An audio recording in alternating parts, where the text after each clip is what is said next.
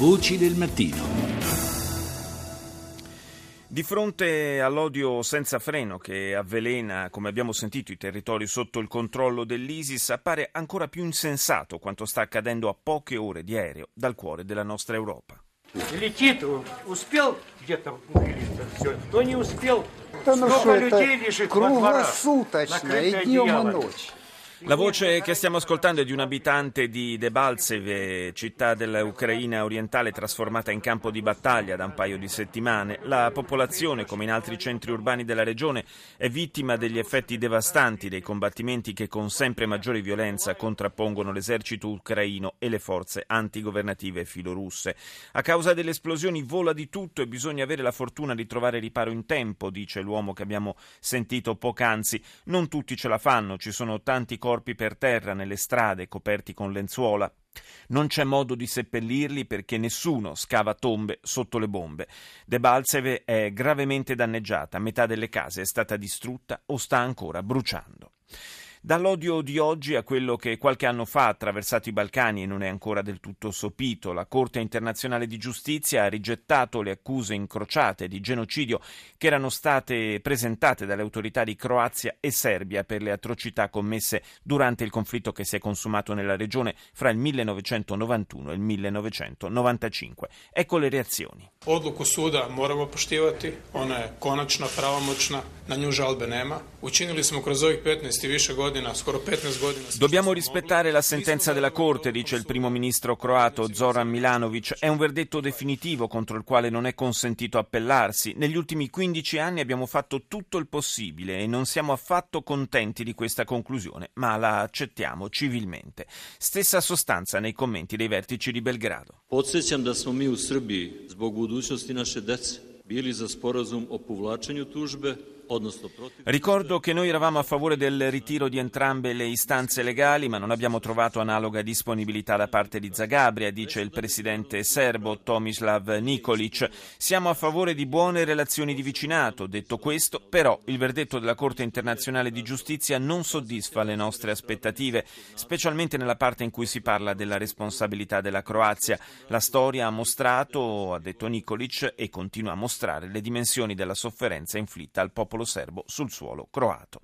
E tuttavia c'è anche chi, come l'ex presidente serbo Boris Tadic, invita a guardare le cose con una prospettiva diversa da quella nazionalista. Ono što mene veoma zabrinjava, to su izjave zvaničnika e, i Srbije i Hrvatske danas, gde postoji u stvari žal. Quel che mi preoccupa, dice Tadic, sono i discorsi delle autorità serbe e croate che esprimono tristezza per il fatto che l'altra parte non sia stata condannata per genocidio. Non capiscono che dovrebbero concentrarsi sui crimini che sono stati commessi e sulla loro condanna invece che sul verdetto della Corte.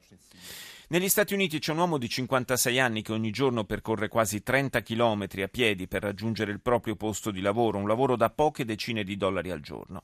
Succede a Detroit, o forse dovremmo dire succedeva, perché una sottoscrizione online lanciata per raccogliere i soldi che gli consentano di acquistare un'auto usata ha avuto un tale successo da far accumulare la bellezza di 150 mila dollari. Per il momento lui, James Robertson, va per la sua strada, è proprio il caso di dirlo, e replica a chi gli suggerisce di lasciare il lavoro e cercarne uno più vicino a casa. I do this five days a week. Five days a week.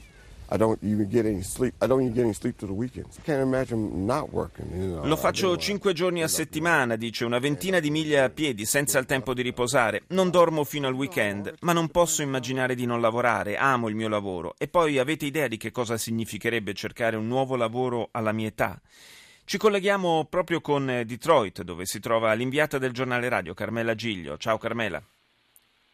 Eh, ciao a te, buongiorno agli ascoltatori di Radio 1. Io non ho incontrato in questi giorni a Detroit eh, simili corridoi, campioni di resistenza, eh, ma sicuramente ho incontrato, continuo a incontrare persone eh, che lamentano la mancanza di lavoro, la mancanza di scuole, la mancanza di servizi, di trasporti pubblici. E infatti questo- questa, clip, questa clip ci serviva proprio per introdurre eh, questo argomento, cioè questo disagio sociale che malgrado la, la ripresa eh, macroeconomica eh, conclamata degli Stati Uniti continua a affliggere ampie parti del paese.